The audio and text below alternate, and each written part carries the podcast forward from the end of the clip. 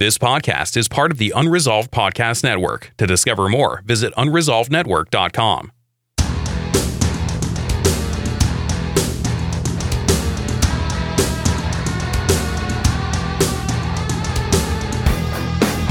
Whether you want to start a faith based business or an online ministry, you've come to the right place. This is the Teresa Blaze Show with your host, Teresa Blaze, where she's bringing her over 20 years of consulting experience to the mic. Now, here's Teresa.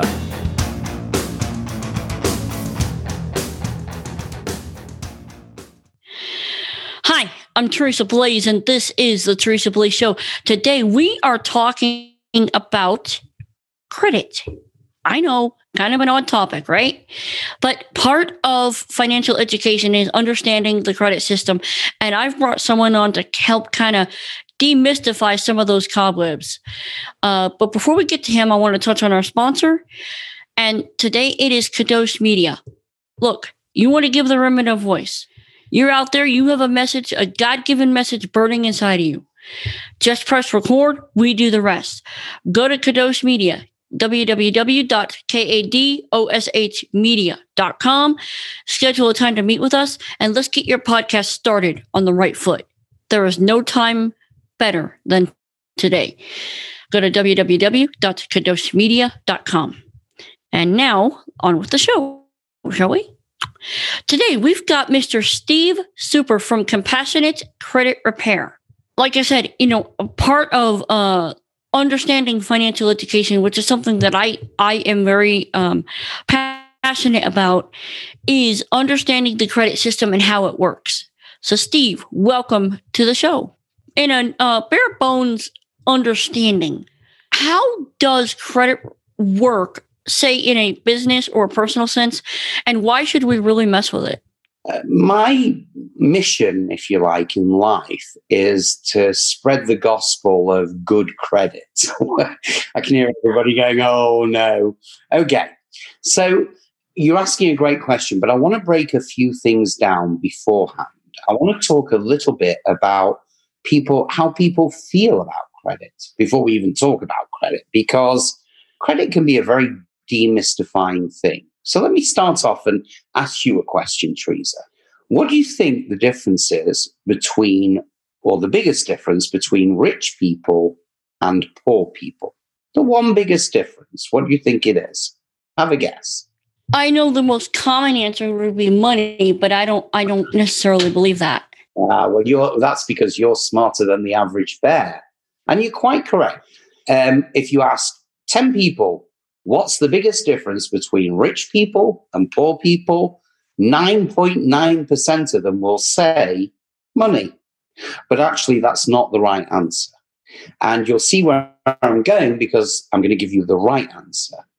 The difference between poor people and rich people is one thing, and that one thing is knowledge, information. That's what it is. Rich people have access to information and have knowledge that the rest of us don't. it's as simple as that. Now, the question is, why don't we have that access to information? And my belief is it starts off from being very young, starts off from going to school. I have two kids, one of whom is in uni- university in San Diego, is an A student, and the other kid who's younger, who's 15, who's also an A student. Both of them are really, really clever guys. You can talk to them about algebra, geometry, biology, chemistry, a ton of stuff. But you talk to them about finance and they look at you like you're an alien from another generation. It's as simple as that. So, and that's a scathing. That is that right there is a scathing rebuke on our education system. Absolutely. And I want to t- uh, have I got time to tell you a very, very quick story? Of course. Okay. So I'm just going to give you a story that kind of illustrates exactly what I mean. So, okay, here we go. So my mother, uh, bless her, is 92 years of age. She just celebrated a 92nd birthday. Bless her. And my mother is an identical twin. So there's another person running around the planet who looks like my mother, talks like my mother, acts like my mother in a lot of instances, but she's not my mother. Identical twins they are. The only difference between the two identical sisters is $9.6 million. I'll say that again. The only difference between the two identical sisters is $9.6 million at the last count. Now, let me ask you, Teresa, do you think it's my mother that has the 9.6 million or my auntie? Guess which one it is? I say it's your aunt. You're right. Because if it was me, I probably wouldn't be on your show. I'd be off somewhere celebrating. You're right. It's my auntie. So this story concerns my auntie, actually. And at, I've lived in this country now for 28 years. I'm on my 29th year coming up. Just before I left uh, England, my auntie and uncle were celebrating their wedding anniversary. And they had a big party uh, in their back garden. Now, when you think of a back garden, or I think of a back garden, you think of like a nice patch of green grass and some tents put up there and a few people inside, and that's awesome. Their back garden. Or like a backyard setting. There you go. Their back garden hosted 8,500 people. Think about that for a minute. So you got some idea of the size of their back garden. So this is a Uh, story. yeah. about- so now you've got some idea about my auntie's lifestyle. Let me tell you the story. So I'm invited to this celebration and I turn up by myself. And my cousin, in other words, my auntie's son, who is at that stage nine years of age, he greets me as I walk in. And he can see that I'm carrying my wallet. So I didn't have anywhere, I didn't have any pockets or anything. I was wearing a suit without pockets. And he said to me, Let me take that off you, cousin. I'll put it in a house where it's safe. You don't need to worry about it. And at the end of the party, you can come and get it back. And I said, Great. So I hand over the wallet. Now, this nine year old kid has my wallet in his hand. Listen closely. He opens the wallet. In the wallet, there are three different credit cards. He proceeds to take out each card one by one, look at it, and tell me what the annual percentage rate is on each of those three cards. He can even he, he can tell me what, what how much interest I'm paying, and he knows what the credit limits are. Nine years of age. Now, let me just tell you, when I, when I got home after the party, and I was talking to my friends, and I told them about this story about my nine year old cousin who knew more about finance than I knew. You know, I, I said, Oh, he's a spoilt little brat. He's, I don't know, he's like an old man at the age of nine. But as I've grown older, I noticed that I missed a trick. And this is the trick that I missed. When he was a child, when kids sit at the dinner table with their family, they usually talk about television shows or sports or maybe even their day at school. Wealthy families do not do that. Wealthy families sit their kids down and gently introduce them to finance.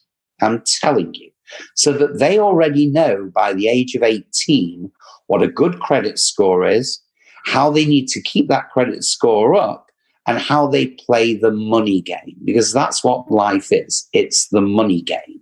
Even credit is a game.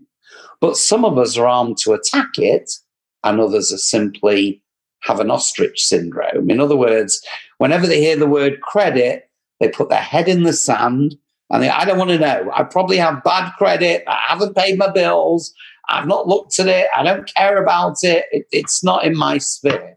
Bad mistake. So let's agree, first of all, that any financial education that you have should start from being a lot younger. And I know you agree with that, Teresa. I do actually. Yes. Now, here's the good I'm going to give your listeners a piece of advice, and it's a strong piece of advice. And this is what I've done with my kids. So, thank God now, and we'll talk about this later, but thank God now I'm in a very comfortable financial situation. Wasn't always like that. I had to work for it, and I'll explain how and why. But thank God I'm in a good financial edu- uh, uh, uh, good financial position. Whenever I get a credit card, I add my kids as authorized users. Do you want to put that down? If you're listening to this, write this down. If your kids are under the age of 18 and you happen to have good credit, get them on your credit cards as authorized users. Now, I do not mean give them each a credit card and tell them to go do whatever they want.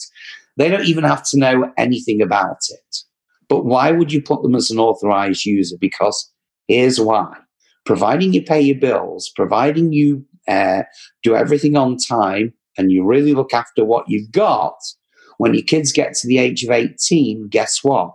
They're going to start off life with a 700, 750 credit score. Think about that. Do you know how hard that is to get from the age of 18? Standard 18 year old kid in our country has zero credit and has to work hard to even get a credit score. But by using that one little trick, you can start them off with a massive, massive advantage. So if you have, if you're applying for credit cards, or even if you've got credit cards and your credit is in good order, put your kids down if they're under the age of 18 as authorized users. And that will start them off with a super credit score. I have never heard anyone tell me that. Never. There you go. So there's a lot of stuff I, I do that a lot of people, no, it's not that they don't understand. It's just that I've had six financial companies throughout my life, and I've built every one of them up from scratch. So finances and credit are something that that's common to me. It's easy because it's what I've done all my life. But I know I'm the minority uh, opinion. A lot of people have that ostrich syndrome of sticking their head in the sand and hoping it'll all go away. Now, as a good advan- a good example of this, I'm going to mention my wife that I truly love, and her name is Dawn. So when I first met Dawn and we talked about what I did, she said, Nah, I don't know anything about finances. I probably have really bad credit. I, I just, you know what, I, I'm just leave it alone. And believe me, and I love this woman, it took me three years, not days, but years to actually get her to look at her own credit. And when she did, her credit score was 497 not even a 500. So she was right. Her credit was really bad. Within six months, her credit score was 760. Six months. She went from having awful credit to having top tier credit. How did she do it? I taught her the credit game. I taught her how to do it, the way that you do it, the order that you do it, because it's a game. That's all it is. It's a game. You, you do know that, don't you, guys? The whole credit thing is a game. See, there are three credit bureaus TransUnion, Equifax, and Experian. Those are the three major credit bureaus. Now, their job is not just to report your credit score, but their job is actually to provide information to various companies based on that credit score. So, if you have a company that says, hey, I want to sell cars, but I only want to sell them to people with bad credit. TransUnion, can you give me a list of a, a, thousand people who've got bad credit in my city? And TransUnion sends them the list, and that's how they make their money. Did, did you know that? Were you aware of that, guys? No, I actually was not. I mean, I knew, knew that company, a lot of companies based uh, their decisions or approvals based on your credit. Well, they do. So they're selling that information to companies. Now, it doesn't take a rocket scientist to understand that if your credit is in a bad position, if you haven't got a good credit score, you are worth a hell of a lot more to those bureaus than you are if you've got a good credit score. Did you know that? Why is that? Because the information, most people want to sell to people with poor credit. Why do you think that is? Simple. It's because they can charge them the most money. This is how asinine the system is. So if you're poor, if you're struggling to pay your bills, and for any reason you need credit, you're gonna have to you have to spend a hell of a lot more than someone with good credit to get the same product. So let me give you an example, just in case you, you think I'm kind of, you know, just talking about it.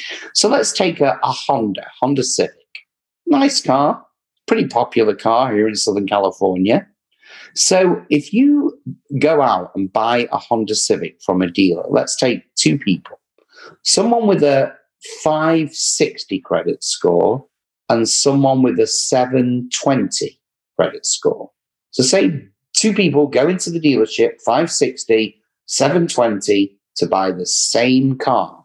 Over six years, which is the average car finance deal, the person with the poorer credit, wait for this, will pay over six years $18,000 more in interest than the person with good credit. 18,000. Think about that. That's unreal. There you go. Now, here's the thing having a good credit score, you know, why, why should you have a good credit score? Well, there's a number of reasons why, but to me, the main reason is COVID. So here's why COVID, or as I call it, COVID 2.0. Now, why do I call it 2.0? Because my personal belief is we're going to be headed for another lockdown. Like it or not, wherever the economy is, I think things are going to get so severe, we're headed for a second lockdown. Now, in the first lockdown, businesses are forced to close, people are being laid off, they've got no money, they're struggling. This is serious stuff. If you have good credit in the event that this gets any worse, you're not worrying. You're not worrying because you've always got access to money. That's what good credit is access to money. At, by the way, at 0% interest rates. So people with good credit scores at the moment aren't really that too concerned about COVID. It's just the rest of us that are concerned. So you need to get a good credit score and you need to get it quickly. Now, here's the good news because it's not all bad news. I don't want you to think for a minute that it's all bad news. So, credit affects the finance or the uh, well, the purchase of a, a, home or a car, how much extra interest you pay.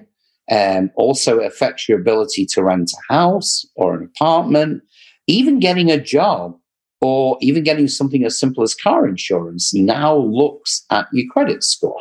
So we know it's very important and we know that COVID is coming. Now, remember what I said. Here's the good news because it's not all bad news. So let's talk about the credit bureaus and the credit game for a minute. Now, the majority of people don't know this, but 79% of credit reports in this country have errors or mistakes in them. Were you aware of that, Teresa? I was not aware of the percentage, but I know a lot of uh, credit stuff has some errors. Right. Second thing over 61 million Americans have subprime credit at the moment. That's a score anywhere from 350 to 649. 33 million Americans don't even have enough credit to generate a credit score. And 24 million Americans have no credit file whatsoever. That's a lot of people. So, what's the good news behind all this? Well, the good news is this little act that acts as a gangbuster. And this act that we rely on that helps us is a little act called the Fair Credit Reporting Act. If you've got nothing to do, Google it this afternoon. It's a very interesting act. Now, what is this act? Well, this act dictates that if you have errors or unverified items on your credit and they cannot be verified by the creditor or the company that's put you there, they have to be removed from your credit score. Did you know that? Oh, maybe a little bit, but boy, that brings a lot of clarity. Yeah. Now, when I say incorrect, and this may surprise you a little bit because the Act goes into detail. So, for instance, if the date uh, of your agreement is not correct, if the spelling of your name is not correct, if your marital status is not correct, if your age is not correct, and there's a whole list of things. If any one of those things are incorrect, that item has to be removed from your credit report.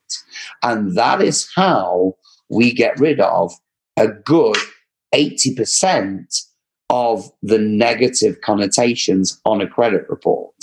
And that's very quickly how you can go from a 560 to a 680 to a 700. It's just knowing the order in which the system works, what letters to send, how to dispute it, and just basically knowing the game back to front better than the credit bureaus. And if you know that, now what I said right in the beginning, knowledge is power.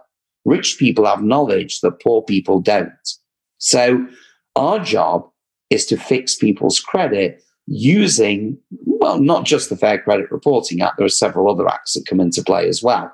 So you have to know the laws, you have to know what governs the principles of what the bureaus can and cannot report. And believe me, they make tons of mistakes. They want to make tons of mistakes. They want to see Teresa Blaze with a 500 credit score more than they want to see Teresa Blaze with a 700 credit score because you're not worth that much to them at 700. You're worth a lot more at 500. And the bureaus are hoping you never even check your credit. So you have no idea what's going on. Ah, oh, I missed a few bills and my credit's probably horrible. I'm not even going to look. And here's the surprising thing, Teresa, because I've been doing a lot of talking here. But the surprising thing is this even if you have an account and you've had it for a few years and you've missed a couple of payments. So now your credit is not quite as good because you missed a couple of payments in 2019 and maybe one in 2017. Guess what? In certain circumstances, we've even been able to get late payments removed from a credit report with the appreciation of the creditor. So we call the creditor and say, hey, here's Teresa. She's had this account for six years. She's only ever missed three payments. And you've marked them down as negative and it's dragging down her credit. You can see what a good client she is. Would you agree to remove those from the credit report? And in most cases, they say. So there, it's just knowing certain things. But credit bureaus, and credit bureaus, by the way, are not the only people, the creditors, the collection agencies, they're held to strict state and federal rules regarding how they've got to report your credit. And if they know ways around that, they'll use them. So we're like your defender. We take up your action and we raise your credit. I've been talking a lot here, Teresa. you have, but it's yeah. been really good good stuff. Um, there's a lot here that I was not aware of. Uh, going back to the wealthy and how they train their kids versus uh, typical school age kids. Why is it that you think that we as a society are not training our kids in financial education? What what value do we seem to get by not doing that? My my opinion, for what it's worth, is we want to keep the country dumb. We want to keep lots and lots of sheeple. We don't want smart people. We want sheeple. We want people who follow whatever they have to follow. We don't like individual individual thinking. We don't like intelligence. We want to keep it with the one percenters up there and the 99 percenters down there.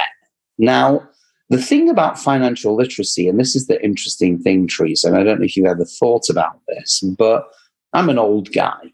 When I was a kid at school, we had subjects like uh, woodwork, metalwork, things like that, because um, we felt it, well, not we, but the country felt that it was important for kids to have a trade, be a joiner, be a plumber, be whatever you want to be. We're going to teach you how to do that. They don't teach you about banks. To me, and it's funny because I go to parents' evening all the time. And, you know, I hear the same thing. Your kid is great, always does his homework, he's a great student, he's near the top of the class, blah, blah, blah, blah, blah. And I've only ever got into one argument with one teacher. And it was because the teacher was teaching them about the importance of banking. Banking, banks, how the banks work. Now, let me ask you a question. Do you think that's important for our kids to know how banks work? I think it's a I think it's a a, a good like first beginning, but it depends on how they approach it. I agree with you. Now, here's something that you maybe haven't factored into all this. I have no problems telling kids how banks work. I only have a problem teaching kids to believe in banks. That's where my problem comes in. Because banks are the biggest criminals on the planet. Biggest. And the stuff that they get away with, you and I could never get away with. Big bank, it's amazing what they get away with. Now, let me just give you a quick illustration of what I mean. If you have money and you put it into a bank account, you will get in certain savings accounts of major banks, you get an interest on it, don't you? The interest that you earn is what? 1%, if that. And by the way, if it's that, and then you pay tax on it, so it's not even 1%. So you have your money, you put it in the bank, and the bank pays you 1%. By the way, you they pay you something called simple interest. So you put your money in a bank, uh, they pay you 1% simple interest. Now, that same bank is going to give you a credit card.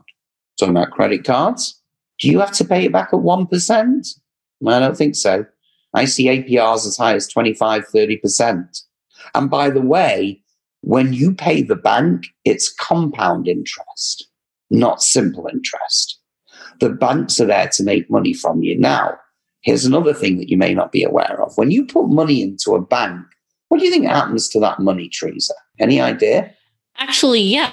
Uh, because they they loan your money back out and they loan it up to a bazillion times more so and you're dealing with a fractional reserve system there you go not only that but they do they play the overnight game they will invest in certain things overnight with your money and keep the returns and not give you any of it that's why when you walk into a big bank and say you say, "Hey, I want to draw out ten thousand dollars," they panic.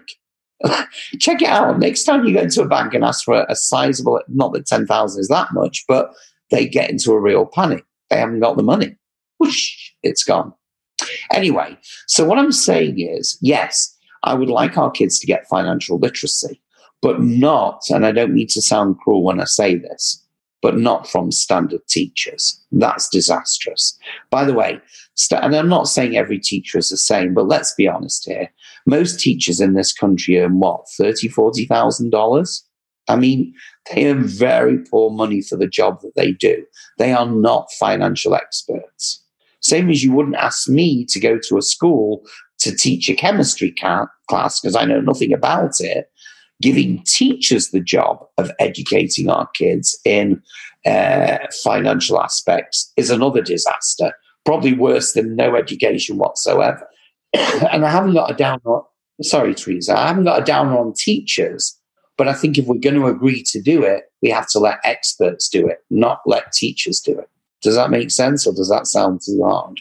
Uh, I actually would agree. I mean, it's funny, um, and I've said this again and again, I feel like I learned more about these kind of issues outside of school than I ever learned in it.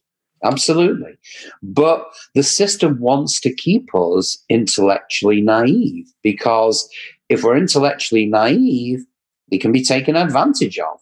And there's 333 million of us in this country that, in many aspects, are taken advantage of, which is why fixing your credit is just the first path to financial, I won't say financial freedom, but being able to breathe again. So, for instance, I'll tell you what I mean. If you have a credit score of 580 and you need to get your hands on $10,000 immediately, urgently, you'd be very, very pushed to get that money at the moment, especially with COVID, because lenders are not lending to people with bad credit at the moment, not even with high interest rates. They're just saying, nope, we're not even going to take that risk. If your credit score is above 700, you can get your hands on that money within, I would say, a few hours at the most. So it's important for your survival, your financial survival to get that credit score up there to a, a far better place than just keeping it very, you know, as a low score, ignoring it and deciding not to do anything. Now, you know, I always speak to people and people say to me, "Oh, credit repair sounds sounds very expensive to me." It's very expensive. So this is what I say. Our average client pays us, well, pays us and the credit monitoring service because you've got to have both. So our average client pays us $150 a month. Okay. And if you're asking how long does it take to clean up your credit, I would say the average client we've seen sizable moves within three to five months, I would say. In some cases, we've even seen it happen in 30 days, but I'd, I'd rather overpromise, uh, sorry, underpromise and overdeliver than the other way around. So, in other words, if you're paying $150 to get your credit repaired and you're with us for five months, that means you will spend a total of $750. Now, remember what I told you about the car, about the Honda, the difference between a 500 odd person getting a Honda and a 700, and the fact that they're going to pay thousands and thousands of dollars more in interest, far more than 750. So, to me, financial literacy starts with making strong financial decisions. Is it worth the investment? To me, it's it's a no brainer. But you know what? Everybody's different. Some people would rather go out and buy a nice bag or I don't know, go on a holiday or whatever. To me, that's really dumb because all you're doing is you have a long term need and you're taking care of it in a short term way. Oh, my credit's bad. So, you know what? I'll go on holiday. I'll forget about it. Don't worry about it. Silly. So, I sound very preachy. if someone is listening now and they're thinking, well, I know my credit is pretty well shot up a river here, uh, and I want to take steps to fix it. But what are some concrete things that I can do today to begin that process? Number one, you can write on a big piece of paper and stick it all over your house saying, I will not apply for any credit at the moment. So, in other words, if you if your credit is in a bad situation and you need money, I know it's difficult, but I'd rather you borrow from friends and family than actually take out another credit card or put yourself in a worse situation. So number one, you've got to get you've got to reach mental agreement that you will not apply for any other credit or take a loan while the process is being done. That is very important. You know, we had a client, let me tell you what happened very quickly. We had a client who we took from a 480 credit score all the way up to 670. And we did that in four months.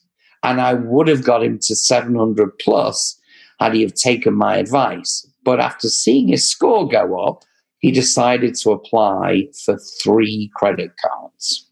Within a short time, his score was back down to even worse than what it was before. So you've got to agree to stop spending. That's number one. Number two, get a list of your bills of the money that you owe, and you'll see it on your credit report. But get a list and see which ones you think you can afford to pay off, which ones you can't. Have a strategy. Which ones can you pay extra on? Because credit is determined by a number of factors. One of those factors is credit card utilization. Now, this is why I say it's a game because it is a game. You know, they say banks and credit card companies only lend money to people who don't need the money. Think about that is yeah, it's probably correct, but that's the way it works. So what I'm saying is part of your credit score is about utilization. And the maximum utilization you should have on any credit card, maximum, is 30%. So in other words, if you've got a credit card and you've got a credit limit of 10,000 do not ever, ever, ever go over 3,000. Does that make sense? Yes, it does. So you need to look at your credit cards, look at the money that you've got in the bank, make decisions which ones you can pay off, which ones you can't. But before you do that, get in touch with a, a, credit repair specialist because they can they know these things. They know the order of these things a lot better than you would. They spot things that you won't and they can definitely give you a strategy. So you know i'm not, not always in favor of hiring experts but when it comes to credit it's such an important thing that to not hire and i'm not talking about just calling us there are a few credit companies out there that are very very good but if you call us, you know, we're called Compassionate Credit Repair for a specific reason. We have a lot of compassion in the way we deal with people. We genuinely help people and we go above and beyond. But even if you don't feel like calling us and you don't like my English accent, then there are a lot of other credit repair companies you can call and just ask them, you know, say, hey, I've got my credit report. I'm looking at this, this, and this. What do you think? Blah, blah, blah. If they're a good company, they'll help you and not charge you. You know, they'll give you advice. But even the letters that you craft to the bureaus to get things removed should be professionally worded. And that's why bureaus tend to have the information that you don't if you like. So I think when it comes to credit, it's like fixing your car. You know, I I've had lovely cars all my life. I have no idea how they work, how big the engine is. All I know is I turn the key and brrr, the car moves. That's all I know. So if my car breaks down, I'm not going to buy a book from Barnes and Noble on how to fix your car and start repairing it. I'm thinking, you know what? I need this car. I got to take it to a body shop. Same thing with credit. I, I do know people who have, who have managed to fix their credit. I know a hell of a lot more people who have tried to fix their credit and it's been disastrous. And instead of putting their score way up, it's actually made the situation even worse. So, you know, I may be a little bit biased, but my advice is if you're looking for credit repair, you're probably best going to a professional. That that's my advice, to be honest with you. You know, and I would actually uh, agree. I mean, I I'm pretty big on you need to have an expert in the different areas. I mean, you know, marketing funnels, um, different things. Um, I, I, I, just my favorite I, word marketing funnels. you know, I mean, I just really think that you have to have a coach or someone that you can actually talk to about that stuff. So having an expert to me is kind of a no brainer in that area. Uh, um, I know Robert Kiyosaki describes it like having a, a, a board of advisors that you really want to have that. But what I would say, uh, and this is advice I would give to everybody listening, is when you go to a company, you want to make sure that they're not just removing credits, for, uh, uh, removing negative items from your credit report to put your credit up.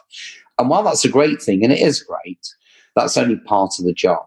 So you need to find a company that will educate you, tell you what they're doing and why they're doing it. They need to. They will. Uh, they will hold you. I hold my clients' hands, and I'll say, okay, we're now in this situation. Now you need to apply for this card, or you need to get this loan, and these are the reasons why. But it's credit repair clients tend to be with us anywhere, I would say, from three to five months, our average client. Um, but we have had some who've been with us for five, six years. And the reason that they stay with us, even though their credit is fixed, is they don't ever want to get in a situation where it gets bad again. So it's not just repairing credit, it's educating your clients on how to keep that credit the way it should be. You know, because getting there is part of the battle, staying there is the other part of the battle. Do you have a final thing that you would like to leave with my audience on this topic or on the broader issue of financial education? If you ask me the biggest difference between rich people and poor people, uh, and I know I'm talking about this a lot, but I want to try and wake some of your listeners up a little bit. So, one of the biggest differences when we talk about credit and finances and all that stuff is three letters. And these are the three letters O, P M. O P M. And what it stands for, these three letters are other people's money.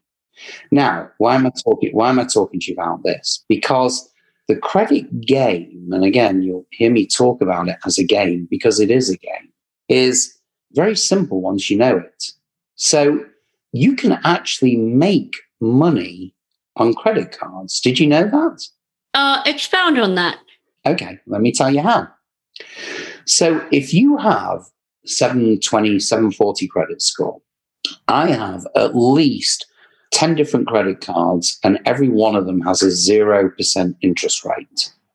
But they also have two things that are important. One of them is something called cash back, and the other one is points. So let's talk about those two things for a minute. So let's talk about the cash back. So I have several credit cards that when you spend money on them with a 0% interest rate, they give you the cash back. If I spend $100 in my grocery, some of these cards will give me five, six, seven, seven dollars back to put in my in my pocket. Now, the good news is with a 0% interest rate, so long as I'm not spending like crazy, so I'm using my credit card, say, to buy my groceries, but I know I've got the money for the groceries. I'm just using this credit card. Instead of using a debit card, I'm using a credit card to buy my groceries. I already have the money, so I know that when the bill comes in, I can settle the bill on the credit card, and the credit card now owns me money rather than the other way around. See, see how that works? It's so simple. Now imagine you've got a lot of those cards doing that trick. Point, points. You know, points are something like oh, points. What, what are you talking about? Points. Well, a lot of these cards give away airline points hotel points.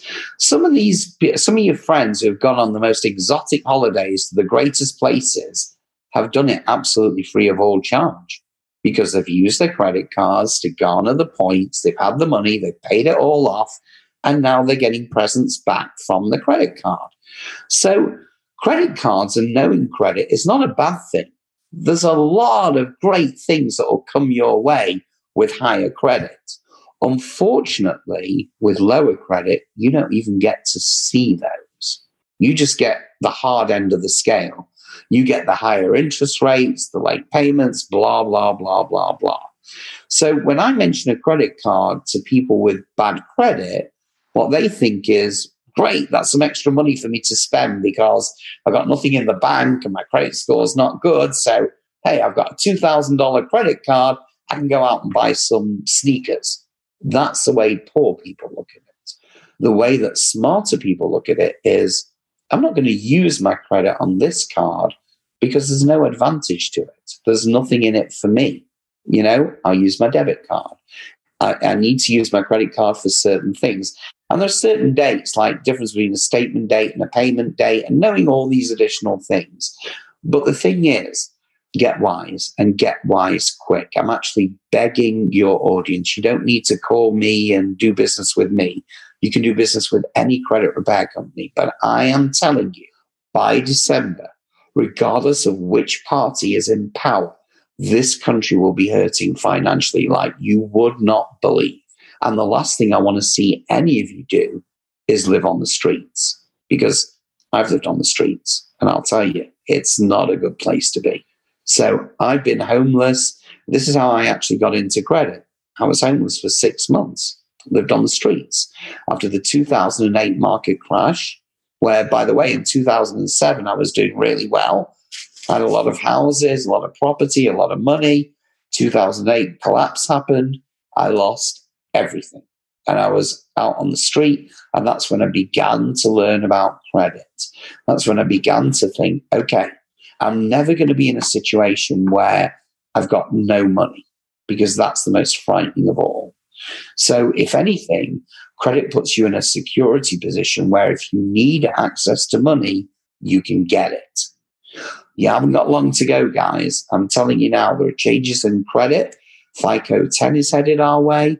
And I'm telling you, unless you get your credit fixed and in a good place by October or November, you could be in severe financial trouble. And again, I hate to end it with a warning, but it's important that your your people listen to this and understand it. You've put a lot of uh, value um, and a lot of information, and I really thank you guys.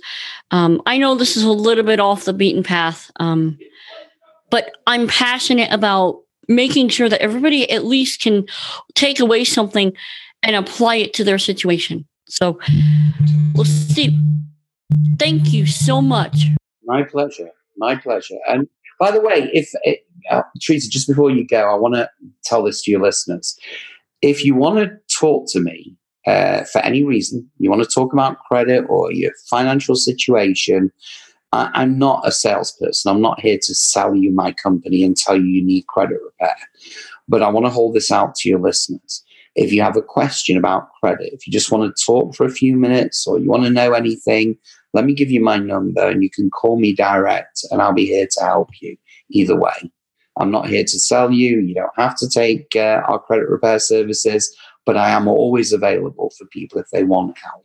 So my phone number is the toll free number 888 702 3426. So 888 702 3426. And our website is compassionatecreditrepair.com. And you can read through it. And thank you for having me on, Teresa. Well, it's been it's been really enjoyable, um, and we've learned a lot here. So, Steve, thank you so much for coming on the show, and uh, I I really really enjoyed this conversation. Thank you. Me too. God bless everybody, and have a great and safe and happy New Year. Take care. Well, guys, this has been the Teresa Blaze Show, and thank you guys for everything you're doing. Thank you for listening. Thank you. If this has been helpful to you, please share it. Share it with someone you think might need it. And again, if you are looking to start a podcast, you know, today's the day. Go to kadoshmedia.com and let's let's uh, get your podcast going. I'm Teresa Blaze. This is the Teresa Blaze Show. Let's go do this thing.